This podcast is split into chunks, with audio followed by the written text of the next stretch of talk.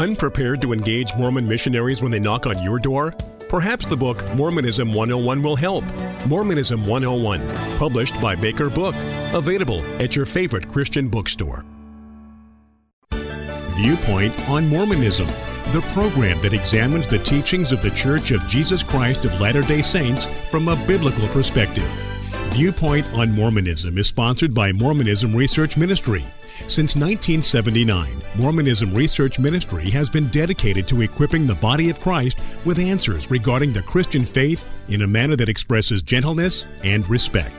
And now, your host for today's Viewpoint on Mormonism. Welcome to this edition of Viewpoint on Mormonism. I'm your host, Bill McKeever, founder and director of Mormonism Research Ministry. With me today is Eric Johnson, my colleague at MRM. We continue our look at Tad Callister's talk that he gave on January 12, 2014 at Brigham Young University titled, What is the Blueprint of Christ Church? Tad Callister is of the presidency of the 70. He is one of the brethren. And in this talk, he gives a list of attributes that he feels proves that the Mormon Church, the Church of Jesus Christ of Latter day Saints, is God's only true church on earth. He makes that very clear in his opening line when he cites Doctrine and Covenants, section 1, verse 30, that says this is the only true and living church upon the face of the whole earth. Well, now he's going to talk about another portion of the blueprint, as he calls it, of Christ Church, and that has to do with many accounts of angels and visions. He said some people look with skepticism today at a church that claims angels and visions, but in so doing forget that angels and visions were a critical part of Christ's original church.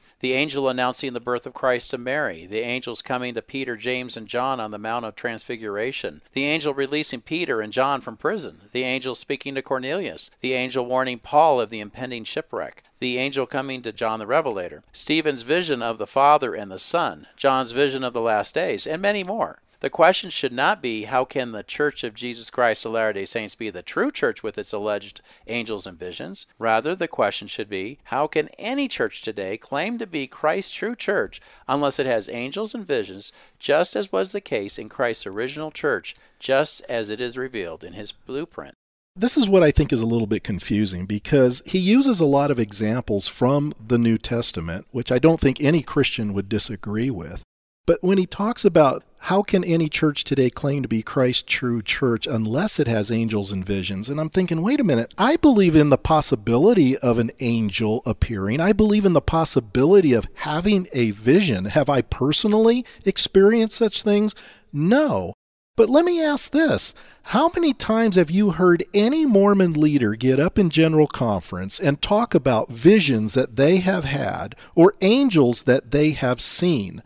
I can't recall of no. any. Now, it's not to say that in the early years of Mormonism, you had Joseph Smith, for instance, that was having visions all the time. How come that is not happening in modern day Mormonism? What I'm saying here is it seems like the same argument that Tad Callister is making towards us within Christianity can also be used against his church because certainly they are not having those kind of experiences as they were happening in the early days of Mormonism, or as I should say, they allege to have happened in the early days of Mormonism. And what do you do about Muslims? We know that across the globe, a lot of Muslims we keep hearing this over and over of thousands and thousands of Muslims coming to faith in Christ because they've had either a vision of Jesus or a dream about Jesus.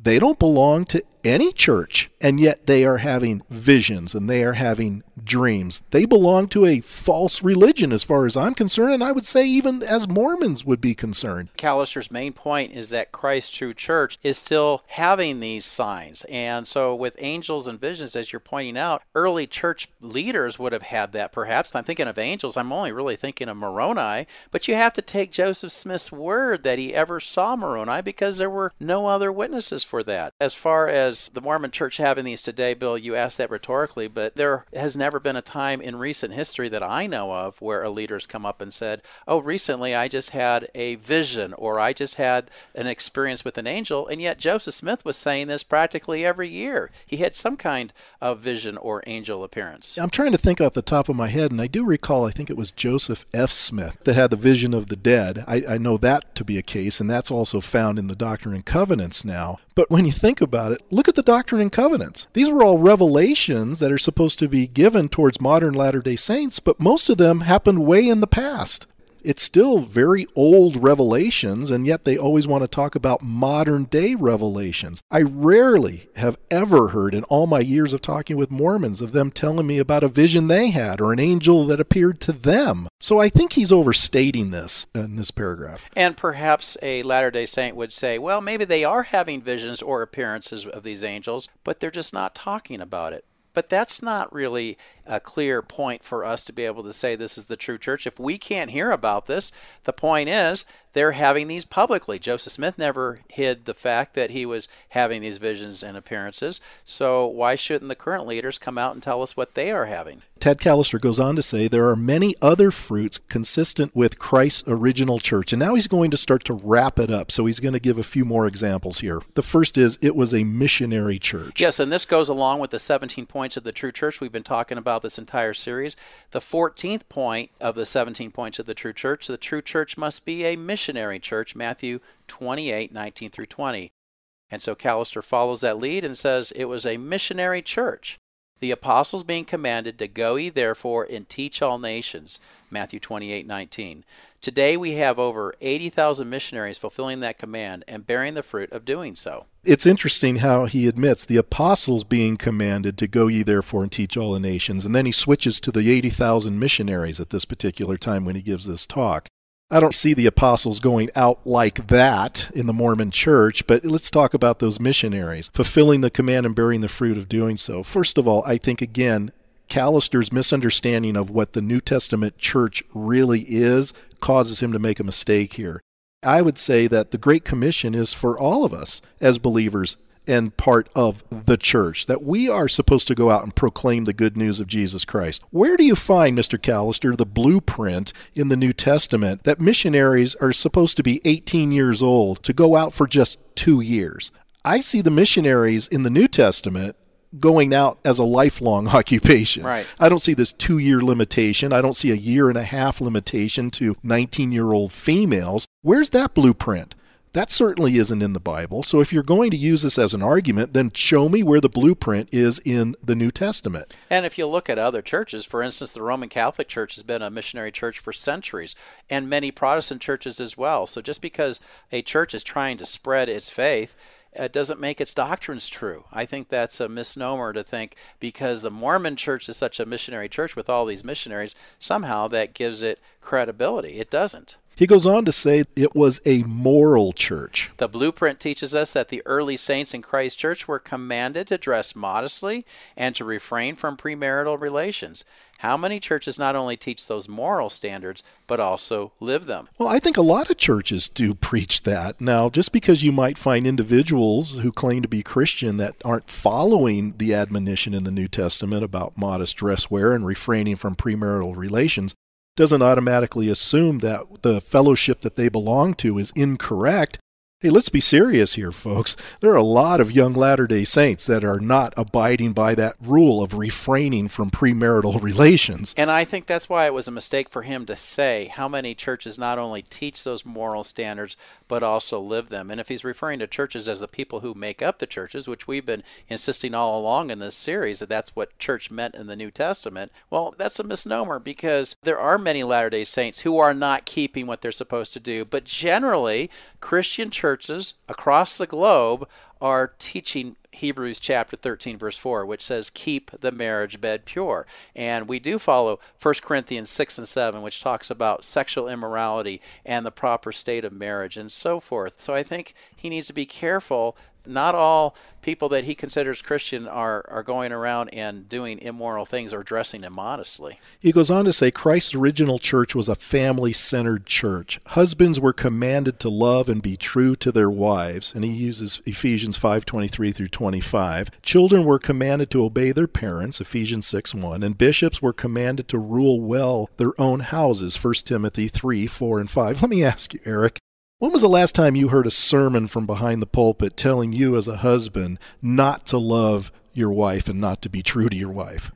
I can't recall anything like that. And I think my church is a family centered church, and I know yours as well. And so to suggest that the Mormon church is the only one doing it right as far as family centered goes is another misnomer we can carry that on into his next line where children were commanded to obey their parents. I can't recall my pastor ever getting up and telling our young people, you need to disobey your parents. I just don't recall that ever happening or bishops being commanded to rule well over their houses. I think a lot of Mormons would probably question that statement because I think a lot of Mormons would argue that they've known a lot of bishops who have not ruled their houses well. So I think Tad Callister is walking on pretty thin ice when he says this. But when he says today our church, like Christ's original church, is recognized as a family centered church, yeah, perhaps until someone in the family doesn't believe Mormonism anymore. Yes. I can't even count how many former Latter day Saints, and I ask them, Well, how is it going in your family since you left the church?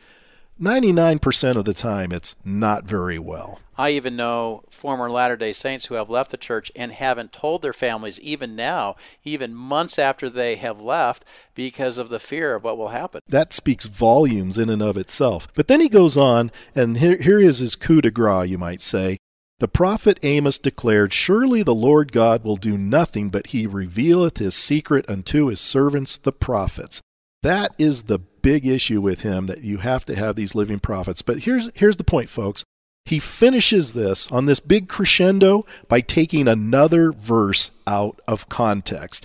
Amos 3 7 is not describing the pattern that the Mormons have in their church. If you look at Amos 3 7, to get the context, it's talking about a calamity that is about to come upon a city.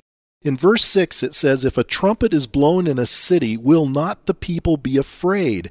If there is calamity in a city, will not the Lord have done it? Surely the Lord God does nothing unless he reveals his secret to his servants, the prophets. In other words, Amos 3 7 is talking about God bringing an impending judgment upon a city, and the fact that before he does so, he's going to send prophets to warn them to either repent or face the consequences. It has nothing to say about the arrangement that Mormons have in the Church of Jesus Christ of Latter day Saints that there will always be a single mortal leader guiding the church. Yeah, and in fact, if you read verse 1 of, of Amos 3, it says, The Lord has spoken against you, O children of Israel. There's your context. He's talking about the Israelites. Verse 2 You only have I known of all the families of the earth. Therefore, I will punish you for all your iniquities. And very quickly, he goes on to say Paul confirmed that revelation was an integral part of the church and was meant to be ongoing, for he declared, I will come to visions and revelations of the Lord, 2 Corinthians 12:1. I don't think it needs a lot of explanation. Paul is speaking of himself. I will come to visions and revelations of the Lord. And then he also cites Acts 1 and 2. Acts 1, verse 2, has nothing to say about revelations to the church he has another verse that he has taken out of context.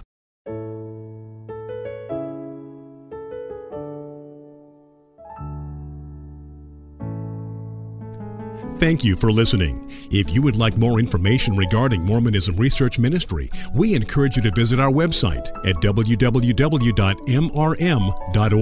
where you can request our free newsletter, Mormonism Researched. We hope you will join us again as we look at another viewpoint on Mormonism.